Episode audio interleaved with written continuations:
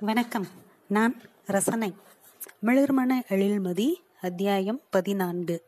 எழுதியவர் திரு நர்சிம்.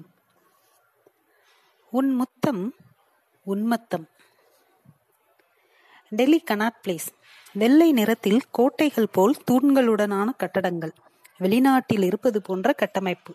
ஏதேனும் ஒரு பக்கமாய் நடைபாதையில் ஏறிவிட்டால் போதும். சுற்றி கொண்டே இருக்கலாம் போன்ற அமைப்பு. அங்கு சுற்றி கொண்டிருந்தால் தென்றல். அவளுக்குள் மிக மிக குறைந்த அளவில் மிச்சம் இருந்தது குறுகுறுப்பு.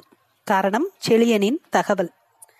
அதிபனை சந்திப்பது கைக்கு எட்டும் தூரத்தில் என உணர்ந்தவள் அவனுக்காக ஜாக்வார் டைட்டன் என விதவிதமான வாசனை திரவ புட்டிகளை பார்த்து கொண்டிருந்தாள். அறிவு இருக்கா? மொத மொத தர. இத ஒரு கிஃப்ட் இத வாங்கிட்டு வந்து தர. அதிபனின் சிரிப்பும் கோபமும் கலந்த குரல் தென்றலை வெட்கமும் கோபமும் கொல்லச் செய்தது. டேய் பின்னாடி உட்காந்து வர்றது நானு. பக்கத்துல நிக்கிறது நானு. இதுல சாருக்கு அப்பப்ப லவ் பொத்துக்கிட்டு வந்து இழுத்து இழுத்து பிடிச்சுக்கிற. உன் ஒசரத்துக்கு என் மூக்கு கரெக்டா உன் கையில தான் போய் முட்டுது. அந்த கிஃப்ட் டப்பாவை ஓங்கினான். அவள் விலகாமல் சிரித்து கொண்டிருந்தாள். அப்ப என்னைய நாத்தம் பிடிச்சவன்னு சொல்ற. அதானே? அதிபனால் ஏற்றுக்கொள்ளவே முடியவில்லை. அப்போது சந்தைக்கு புதிதாக வந்திருந்த ரெக்ஸோனா டியோட்ரண்ட் அது. லிப்ஸ்டிக் போல் பிதுக்கி அக்குளில் தேய்த்து கொண்டால் கமகமவென இருக்கும் என்று வாங்கி வந்து நிற்கிறாள்.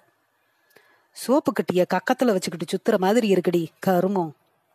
என ஒரு முறை தடவிக்கொண்டே சொன்னான். வெயில்ல கிரிக்கெட் ஆடிட்டு அப்படியே வரக்கூடாதுடா அப்ப குளிக்கணும் வாழ்க்கையில. வேர்வை வாசனை கிறங்கடிக்கணும்னு சொல்லுவாங்களே. ஏவ சொன்னது? சொல்லுடா எவ சொன்னது?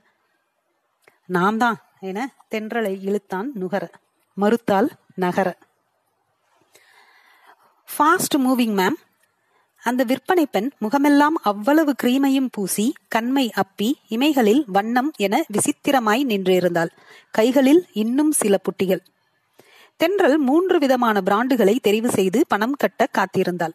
எதிரே ஆளுயர கண்ணாடியில் அவளின் உருவமும் திருத்திய முகமும் தொற்றும் புன்னகையுமாய் நின்றிருந்தாள் அவளே அவளை ரசித்தாள். ஒரு நீண்ட இடைவெளிக்கு பிறகு அவளை அவள் பார்த்து கொள்ளுகிறாள் என்பதை உணர்ந்தாள். வெளியேறி காரை கிளப்பியதும் செழியனை அழைக்கலாமா என யோசித்தாள். வேண்டாம் என உடனே மறுத்தது அவள் மனம். ஒருவேளை அழைத்து ஏதேனும் எதிர்மறையான செய்தியை கேட்டுவிட்டால்? தாங்காது என்று தோன்றியது. செளியன் மிக தெளிவாகத்தான் சொல்லியிருந்தான். ஆனாலும் அவ்வளவு குழப்பமாக இருந்தாள். ஏனெனில் அவளுக்கு தெரிந்த அதிபன் அப்படி. எவ்வளவு கனவுகள் கொண்டிருந்தார்கள்? மூன்று குழந்தைகள் பெயர்கள் காரியாப்பட்டியை தாண்டி தோப்பூர் பக்கம் தோட்ட வீடு ஆட்டம் பாட்டம் கொண்டாட்டம். கார் சிக்னலில் நிற்க ரியர்வியூ மிரரில் பார்த்தாள். புருவ வெட்டுதான் முதலில் தெரிந்தது. இந்த இடைப்பட்ட இத்தனை வருடங்களில் கண்ணுக்கு தெரியாமல் இருந்த சின்னஞ்சிறு வெட்டு இன்று பெரிதாய் கண்ணாடி முழுக்க தெரிந்தது. நான் அடிக்கல ஜஸ்ட் கைய ஓங்குனேன். பயந்து பின்னாடி பார்க்காம கால் வச்சுட்டா. அதிபன் அதை பத்து முறைக்கும் மேலாக சொல்லிக் கொண்டிருந்தான் செழியனிடமும் தென்றலின் தம்பியிடமும். உட்ரா அதான் ஒண்ணுமில்லன்னு சொல்லிட்டாங்கல்ல என்றான் பழனி. இல்லனே சரியான வெட்டு மூஞ்சில நேரா கல்லு விழுந்து கல்லுல விழுந்துருச்சு போல. சொன்ன செளியனை பொத்து என்பது போல் பழனி சைகை காட்டினான். அதிபன் தலையில் அடித்துக் கொண்டான். தையல் பிரிச்சா சரியா போயிருந்தே விடு. அதிபன் செளியனை ஏறிட்டு பார்த்தான். நீ பாத்தியா? வேற ஒன்னும் அடி இல்லையே. நெத்தியில மட்டும்தானே? அட ஆமாண்ணே. புருவத்துலதான். ஆனா நல்ல வேலை கொஞ்சம் இறங்கி இருந்தா கண்ணு தர்சாயிருக்கும். பாவம். பழனி. டேய் நாலு வருஷம் முன்னாடி அவன் கண்ணே தெரிச்சு தொங்க தெரிஞ்சிச்சு. கல்லுல பட்டு சரட்டுன்னு ஏறுச்சே. பிரகாஷ் போட்ட பாலு. அதிபன் சலனம் இல்லாமல் இளங்கோ போட்டது என்றான். ஆமா இளங்கோதான் அவெல்லாம் மனுஷனாடா மாட்டு பய தா இங்கன பாரு என தன் சட்டையை தூக்கி விழா பக்கமாக காட்டினான். அதிபன் பார்க்கவில்லை. செழியன் ஆர்வமாக பார்த்தான். தெரியுதா? கிழிச்சு விட்டான் மூணோ நாலோ தையலு. சும்மா ரெண்டு தையலுக்கு புழு புழு புழுன்னு அப்பா அதை பிடிச்சு பேசிக்கிட்டு இருக்கீங்க. பழனி கத்தும் துணியில் சொன்னதும் செழியன் கிளம்பினான். டே அதிபா விட்றா காலையில பேசிக்கலாம். தெரிஞ்சா செஞ்ச அதிபன் இல்லை என்பது போல் பலமாக தலையாட்டினான். நீ போ கொஞ்ச நேரம் இங்கே இருக்கேன். பழனி சுற்றிலும் பார்த்தான். மருத்துவமனையின் முகப்பில் ஒற்றை பல்பு ஒன்று மிக சொற்பமான வெளிச்சத்தின் கீழ் தென்றலின் தம்பியும் அவன் நண்பர்களும் நின்றிருந்தார்கள். இவன் வேற பெரிய தோடா திரியிறான் என்று சொன்ன பழனி அங்கேயே அதிபனுடன் அமர்ந்தான். உள்ளே இருந்து தென்றல் பார்க்கிறாள் என்பதை அதிபனின் உள்ளுணர்வு சொன்னது. ஜன்னல் வழியாக பார்த்தான். அவள் திரும்பிக் கொண்டாள். நெற்றியில் பாதி கட்டு போட்டிருந்தார்கள். தையல் போட்ட இடத்தை ஒரு முறை அனிச்சையாய் தடவும் போது போன் வந்தது. செழியன். பரபரப்பை காட்டிக்கொள்ளாமல் எடுத்தாள். எஸ் செழியன். அக்கா hope all safe yes yes நீ அங்க எல்லாம்? கோயிங் குட் அக்கா. நெக்ஸ்ட் வீக் வர முடியுமா? மேபி சாட்டர்டே காரை மிக மெதுவாக செலுத்தினாள். இன்றைக்கே என்றாலும் சரி என்பது போல் இருந்தது அவள் மனம். ஆனாலும் காட்டிக்கொள்ளாமல் அச்சா ஷூர் நான் கன்ஃபார்ம் பண்றேன். வில் பி தேர் ஓகே ஸ்கா டேக் கேர் என்று போனை வைக்க போனவனை தடுக்கும் விதமாய் பதறினாள். சொல்லுங்க. ஓ ஒண்ணுமில்ல ஒண்ணு இல்லை செலியன் சிரித்துக் கொண்டே வைத்தான். அதுவரையிலான அத்தனை சிரிப்பும் சிறு வெட்கமும் போய் ஒருவித பதற்றம் தொற்றியது தென்றலுக்கு. கொஞ்சம் பயமும். அதிபனை சந்திக்கப் போகிறாயா தென்றல்? உண்மையாகவா? பேசப் போகிறாயா? என்ன பேசுவாய்? என்னவெல்லாம் பேசப் போகிறாய்? என விடாமல் கேட்டது உள்ளிருந்து ஒரு குரல். அவளால் உண்மையான பதிலை சொல்ல முடியவில்லை அந்த குரலுக்கு.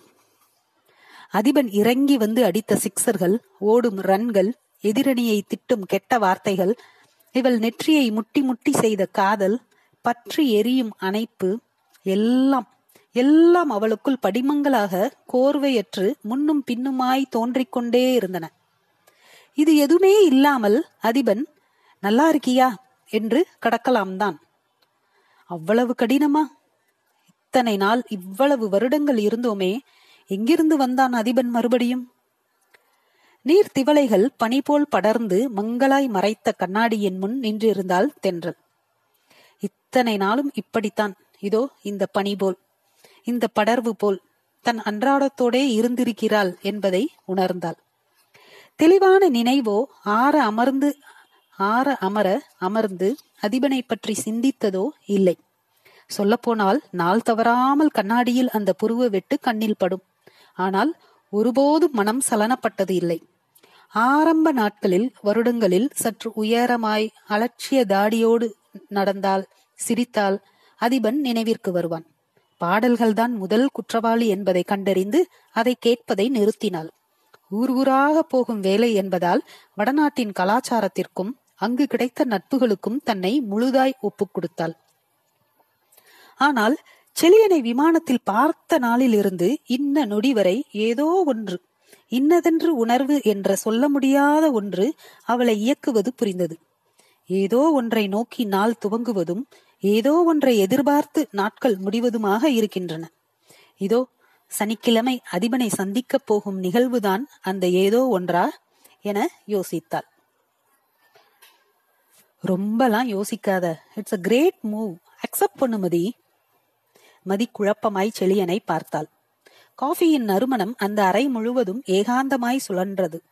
சூழலின் அமைதியும் சுகந்தமும் இருவரின் மனதையும் இன்னொரு தளத்திற்குள் இட்டுச் சென்றிருந்தது. Are you sure oh yes I am damn sure காஃபியின் cream அவள் மேல் உதட்டில் படர்ந்திருந்தது.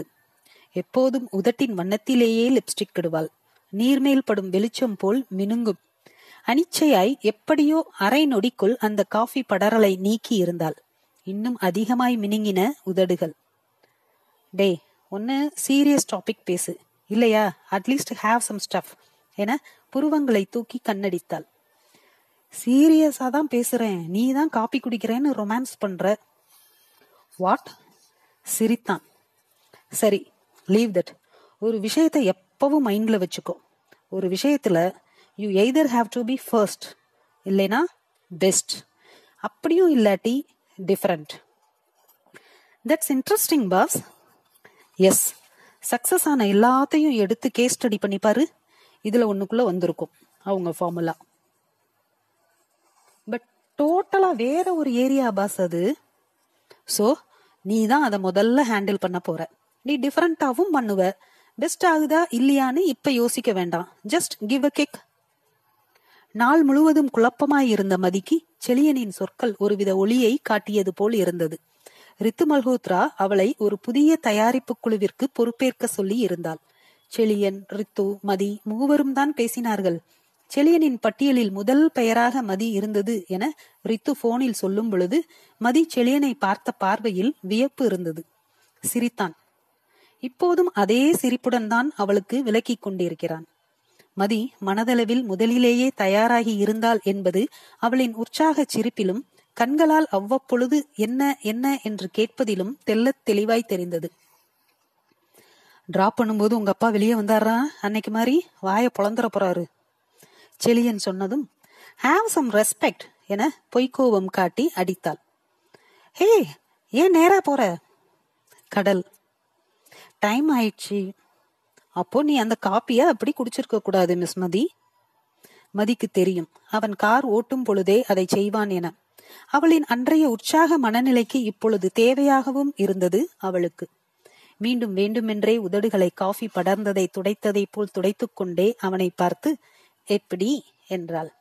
ஆள் அரவமற்ற ஒரு நொடியில் அவளை இழுத்து மிச்சமிருந்த காஃபியை சுவைக்க எத்தனித்தான். தத்தளித்தாள். தொடரும். நன்றி.